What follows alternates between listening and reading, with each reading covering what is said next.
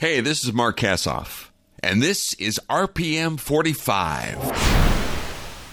Today, Detroit guitar legend Dennis Coffey. Dennis was a member of the Funk Brothers, Motown's house band that played on hundreds of the label's hits. And in 1971, he had his very own top 10 hit, Scorpio. Now, our talk with Dennis Coffey. The first record that you were on, you were what, 15 years old? Yes, I was. So I got hired to do the session and did two guitar solos on there. And you're like in high school doing this. Yes. I had to have somebody drive me to the session because I wasn't old enough to drive. that's that's amazing. And also notice, uh, I saw the label, and you are actually credited on the label. Yes. That's kind of unusual, isn't it? Well, back in the day, you know, the guy had his own record label, and uh, it would have done better had he had distribution, which I don't think he did. So uh, that's probably why he did it that way. Was that a hit in Detroit?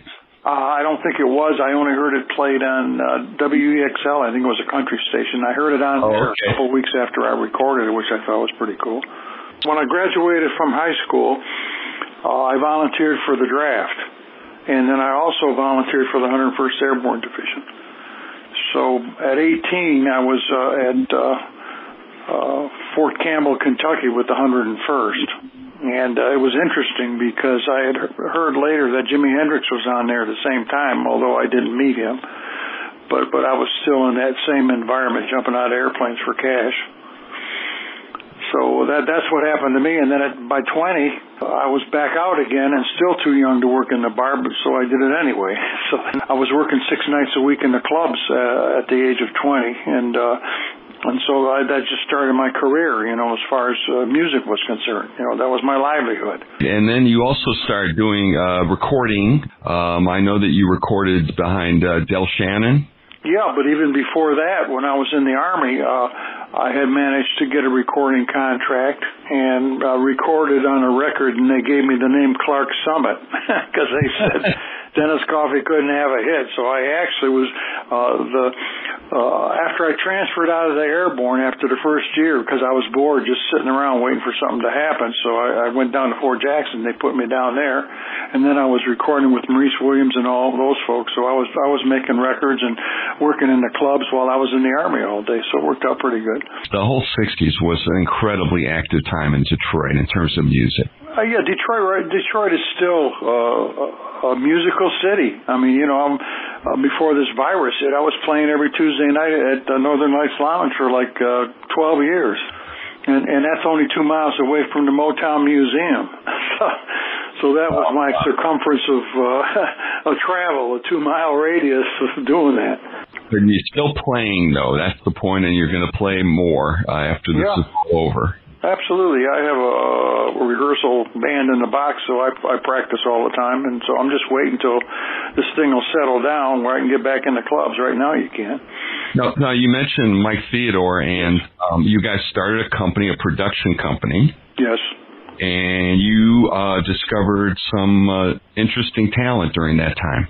Yes, we did. Rodriguez being one of them. You know, that was a big deal, and mm-hmm. uh, and we had Jim Gold in the gallery we had CJ and Company, and uh, we we did a bunch of things, you know, a bunch of artists and so forth. But that that's kind of what we did. And then I was I was part of that too because I was signed to Sussex, and Clarence Avant was the president of Sussex Records, and he gave Mike Theodore and I our first real shot at the record business because he put us on salary as house producers for Sussex. So it was great. So also, um, I discovered that before it was Rare Earth, it was the Sunliners, and yeah. you were involved with them too.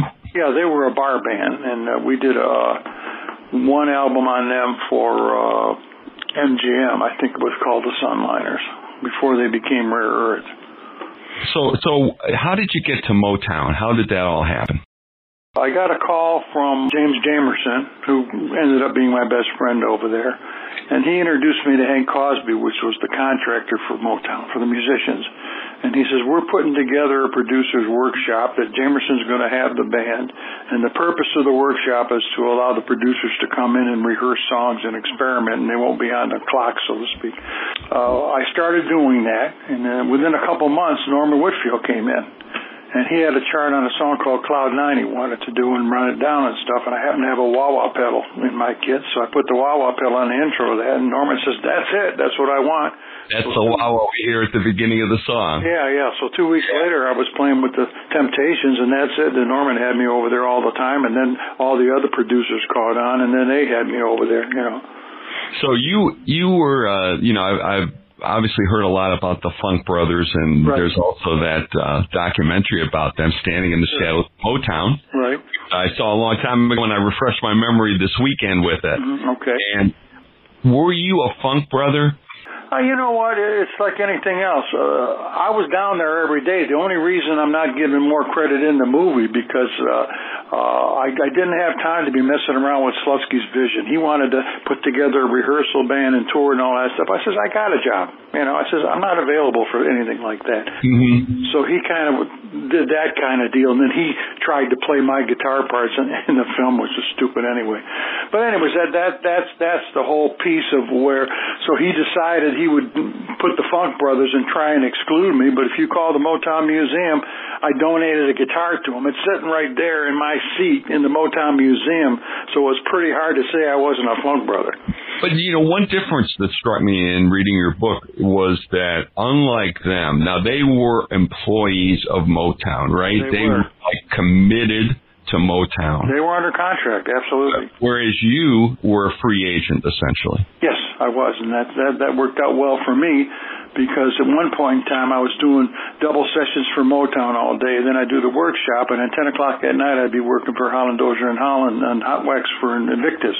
And so Harry Balk at Motown called me up and he says, you know, he says, uh, we don't like you working for uh, Holland Dozier and Holland, blah blah blah, you know. And I said, well, uh, you're mixing me up, Harry, with those guys you got on a retainer. I said, I'm a yeah. free agent. Uh, I says, uh, I, I do what I want. I says, okay. Oh, we won't call you. I says, don't call me. And he hung up.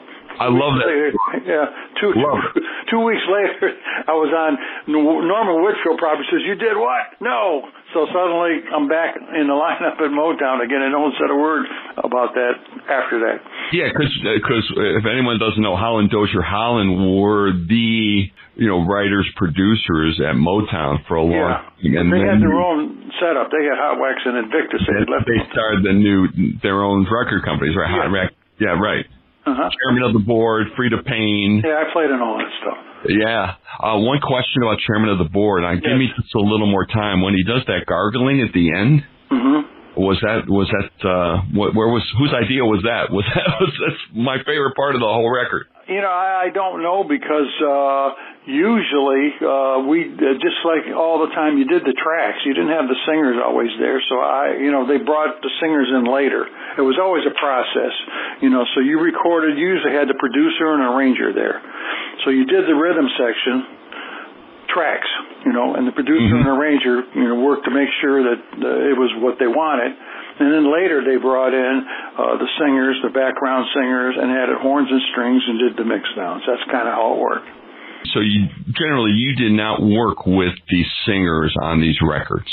No, no, we did not. I worked. Uh, uh, I, one time I worked with the Temptations in a live show on TV uh, in California when I lived out there, and they sent me a thank you note. Uh, it's on my wall. It says, Dear Dennis, in the face of adverse conditions, you were a foundation a solid rock for us, and we will never forget it. Please allow us to humbly say thank you with deep appreciation to Temptations. Uh, and they all signed it.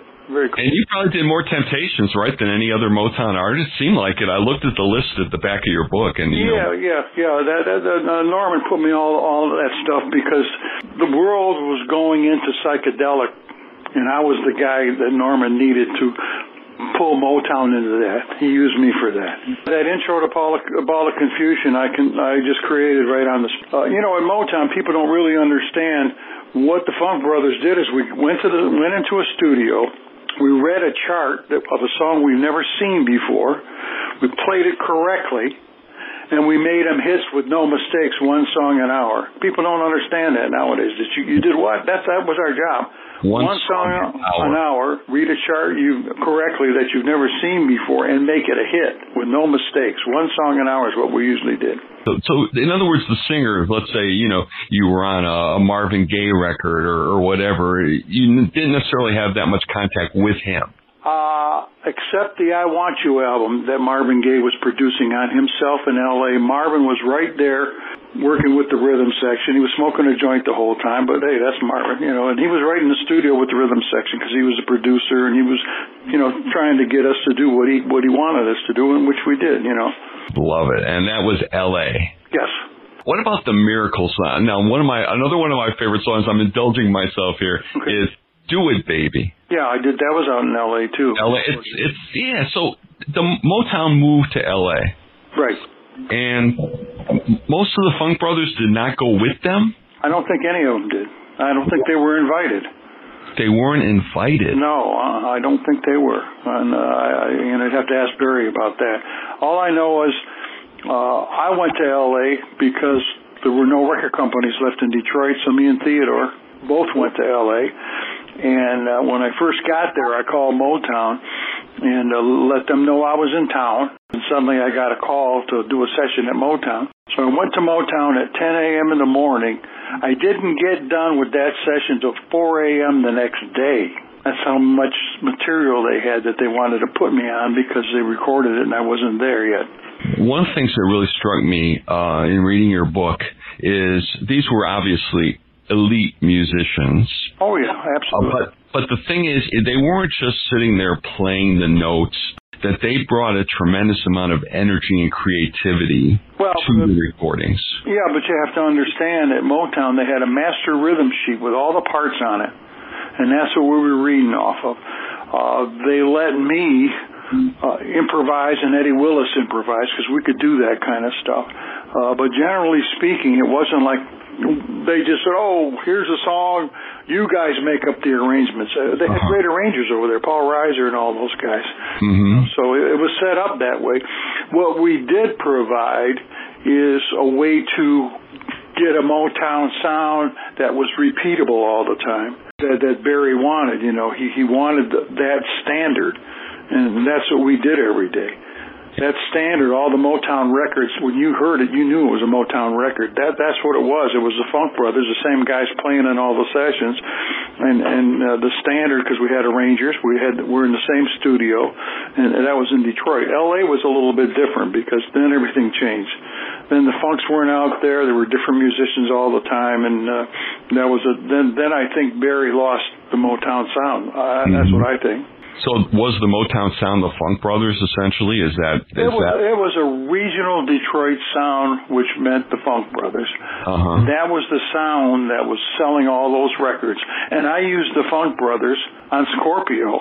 Can't get more Motown than that. Do you think that maybe they just didn't appreciate the contribution that the Funk Brothers you guys made in terms of just uh, leaving town uh, without taking them with? Yeah, that was another another deal. But there was scuttlebutt where the musicians at Motown were starting to say, "Well, why are all these producers making all this money and they're all living better than we are?" Even though you know they did well. I know when I was a studio guy here, I was driving a, uh, a, a Fleetwood Brougham like everybody else. So even though the Funk Brothers, you know, felt they weren't getting paid enough, but uh, we were all still driving Fleetwood. So you know, the, but that was their issue, not mine. Yeah, one, I one of the quotes I, I pulled out of your book is you say when Motown left Detroit, the end result was Berry Gordy and Motown 140 million musicians nil. That's right. And then when Motown left, that left them a lot in the lurch. Is that right? Yeah, well, they, they were already trying to create the Motown sound out in L.A. I don't think Berry, because that that was his sound. He was the visionary. I mean, it's because of Berry you had the Motown sound. So he was out in L.A. and so he was trying to create the sound where he lived. You know, for that was his purpose. But he didn't realize that that the whole identity of the Motown sound it was a Detroit regional sound. It was done in the city of Detroit, a very musical city like uh, New Orleans and stuff. There's still music going like crazy all over the place here. And you went out to L.A. as well. Yeah, I went out there because with Motown not here, there wasn't any work here much, you know. So me and Mike Theodore went out there to try and see if we'd get into the movie business or whatever. So, you know, I did do Black Belt Jones. But then I said, you know what, I don't want to be in the, do this music business crap anyway. And then after three years, I says, you know what, I don't even like living out here. So I came back here. But before yeah. you left for LA, that's when you recorded Scorpio. And the story about that, about Scorpio, uh, which uh, I didn't know, was that initially it and the album it came from were not successful. The first year uh, the album came out, uh, it wasn't doing anything. So I'm already, you know, I'm already in the studio. I said, well, maybe people aren't interested in this guitar band thing because I did a guitar band with Scorpio. That that was mm-hmm. the concept of the album. So like I had eight guitars playing the melody, to Scorpio, and all this stuff. You know, so I figured, well, that's not really working. So uh, I'm in the studio doing "Going for Myself," which has some songs that me and Mike wrote for horns and strings and stuff, because we could arrange all that stuff. You know, we'd do 50 pieces and we could arrange it. So, anyways, uh, then I got a call from Ron Mosley. He was the uh, uh, promotion head of A&R in New York, and he says, "Look." I know you're working on another album. He says, stop. He says, Scorpio is taken off. He says, the dance clubs have found that record and it's killing it in New York. He says, I'm going to resurface Scorpio. He says, I think we got a hit. He says, so whatever album you're doing, just stop so we can service it. And then I wrote, uh, Taurus and some more Scorpio kind of songs and put them on that second album. So it took like a year for it to become a hit, but it did, yes. But there you go. But look at Rodriguez. It took him 50 years. yeah, right. It took a movie in 50 years to get people to catch up to him. Yeah, Mike Theodore heard him right away. Me and Mike Theodore heard Rodriguez right away, signed him up and did that album. Rodriguez, if if someone listening doesn't know, uh, was a Detroit artist uh, who didn't have initial success, uh, but right. then became a star in what is it, Australia and South uh, South Africa or something? Correct. Yes. Uh huh. Yeah. And then uh, then someone did a movie on this, and they uh, did, yeah.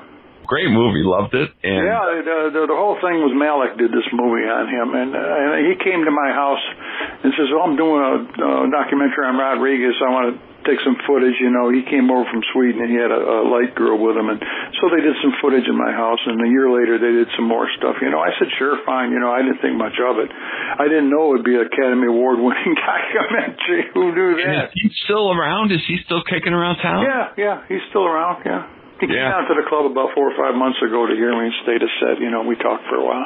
Now, Scorpio also uh, gave you the uh, distinction of being the first white artist to perform on Soul Train. Yep, and the place was packed. The people just packed that place to hear me play because I brought my whole band and we did it live. After that, you moved to LA. You mm-hmm. came back to Detroit. Yes. What is it about Detroit?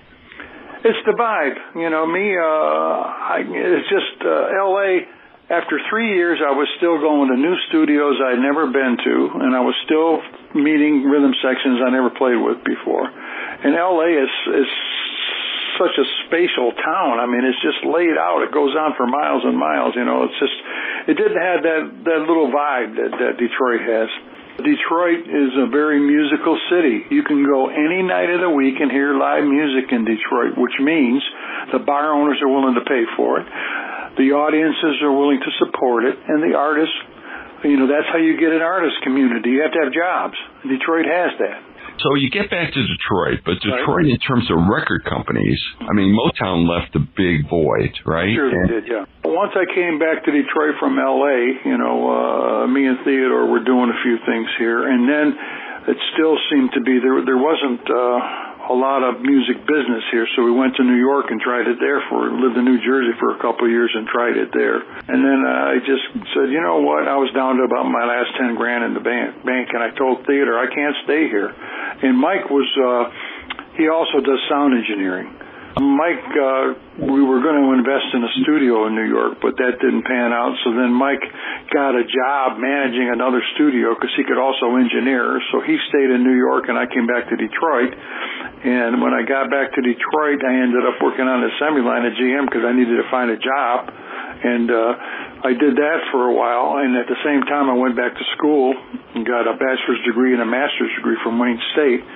So at the end of the day, I was uh, I was ending up being a consultant uh, on lean manufacturing and a coach and assessor. So I was assigned uh, to Ford Motor Company. So I made tons of money doing that. So you you succeeded in two very different careers. Yes. Mm-hmm. Yeah, it had to be tough though when you first came back. Yeah, but you know what happens is uh, I know a lot of musicians if you stay on the music business, when you start to age out, it will kill you. You have to get off the damn horse and get another horse. And that's what's uh, some of the people, you know, that's why you know, a lot of these guys are self-destructing because no one, the phone stops ringing. You're, you're, you know, because it's a very short career. You got 20 years if you're lucky. I had 20 years. Yeah, so what do you do? Well, what I did is found another job because I had to be working it's very impressive that you were able to do that because a lot of guys can't. Um, yeah, well, or or they think they can't and they yeah, don't. Yeah, but I remember going back to college when I was working on assembly line. You though are still performing. I mean, not right sure. the moment, but you're still still very involved in music. Absolutely. So you got more than your 20 years. Hey, like I say, I did my first record date at 15, and I'm still waiting for this blow up here to move on so I can get back to it. And I'll be playing one night a week, I'm sure, and uh, uh, and keep doing that. And in the meantime, I've done a couple of TV TV shows I've been on, things like that. There's one called One Detroit you can probably find on the internet. So, what do you think about music of today? What's your take on it? You know what? Uh, each generation. I mean, obviously the hip hoppers sampled all my stuff. You know. Yeah. Uh, Did you get paid for that? You know what? I told Clarence because he owned the copyrights on the music itself and every every beat on those records. So Clarence told me he says, look, because at the time he was chairman of the board at Motown in New York. So Clarence says, look, let's not have everybody suing everybody because we'll just tie up resources. He says, I'll talk to the major heads of all the labels and we'll figure out how to get you some money for these samples. And so I started getting paid because they made me part writer of the songs that, that, that were using the samples and I started getting paid for that. Anyone you specifically like or respect uh, doing music today? You know what? Uh, it's like anything else. You know, the younger generation, you can find young people in Detroit that are good musicians and writers and all that stuff. I mean, it's part of the DNA of Detroit. You know, so the, the young musicians are reflective of their peers and the music they create, and they're very good. You know, it's not like uh, we were better or that they were better or whatever. I mean, it, music is what makes us human, you know, and so it's going to replicate in some fashion. Okay, now, sure, they were doing a lot of samples and a lot of computer-based programming, but there's still a lot of live bands, country especially, a lot of live bands, and you've got uh, uh, jazz live bands. So you got a lot of uh, musicians working together to create sessions, which is uh, it's not as much as it used to be because uh, nowadays a, a keyboard guy will go in and write all the stuff and bring the guys in one at a time to uh, overdub the parts. You know, and it's to a click track. That makes for a very dry sounding record. Everything's perfect. At Motown, we were like 11 guys playing live together in the studio. That's what gets lost nowadays because in all this technical stuff, the people overlook that. That's what made that Motown sound so lively. And we were playing off of each other was live musicians playing together. You know, that's what they need to have more of. You were feeling each other. You were. It oh, wasn't yeah. robotic. Absolutely. You know, so that gave it that that human sound. Yeah, it was awesome. I mean, what a great era in music. Um, yeah. You know? I, I made a. I looked over your list. You have a list in the back of your book of um, songs that you were on, and I, okay. I made a list of some of my personal favorites. And I, okay. I, if you have any anything you can tell me about these, I really would enjoy hearing them. Sure. Uh, one of them was uh, the Undisputed Truth, Smiling Faces. Okay, that was uh, Norman Whitfield, and uh, and I created that solo during the tracking section. Is that the, one in the middle of the the song? Yeah, yeah. I made that up. I used uh, this Condor unit that gave it that octave harpsichord sound. I made yeah. up that solo in the tracking section right on the spot. Love that, love that, and it's and also what I like about it too. It starts so big. Oh yeah, yeah. Well, uh, uh, uh, Norman Whitfield was the master at dynamics I mean, he'd break things down to a drum beat and he'd build them back up and all that. That was one of his things. He was very. It was just huge. Another one I like for a very different reason. The floaters float on. Okay. Just because I think it's funny at the beginning when they're going through all their astrology. Yeah, well, what the funny part is, the uh, the guy in the band was trying to create the Echoplex sound that I had on uh, one of the records, uh, the Dramatics, on that first record and and he couldn't do it because he didn't realize there was an echoplex. And so i had to have my echoplex in my car because i was a ranger on that session. So i brought my echoplex in and hooked it up for him and showed him how to use it. So i got the dramatics down here too in the rain yeah, that, yeah, that that was the first session I used. The first dramatics thing was in the rain, and the second one was what you see is what you get. Great songs. You've made such a contribution uh, to the music of my life and so many other millions, billions, who knows. Uh, I really appreciate talking with you today. Okay, well, was, uh, I'm always helpful if someone's interested in what I've done, and once we get back going here to see where I'm going to be playing next. I would love to come down and see you play, and I will definitely come up and introduce myself. All right, very good. Okay. Well, thanks so much again. You're welcome. Thanks again to Dennis Coffey. And we'll be back again next Wednesday with another episode of RPM 45.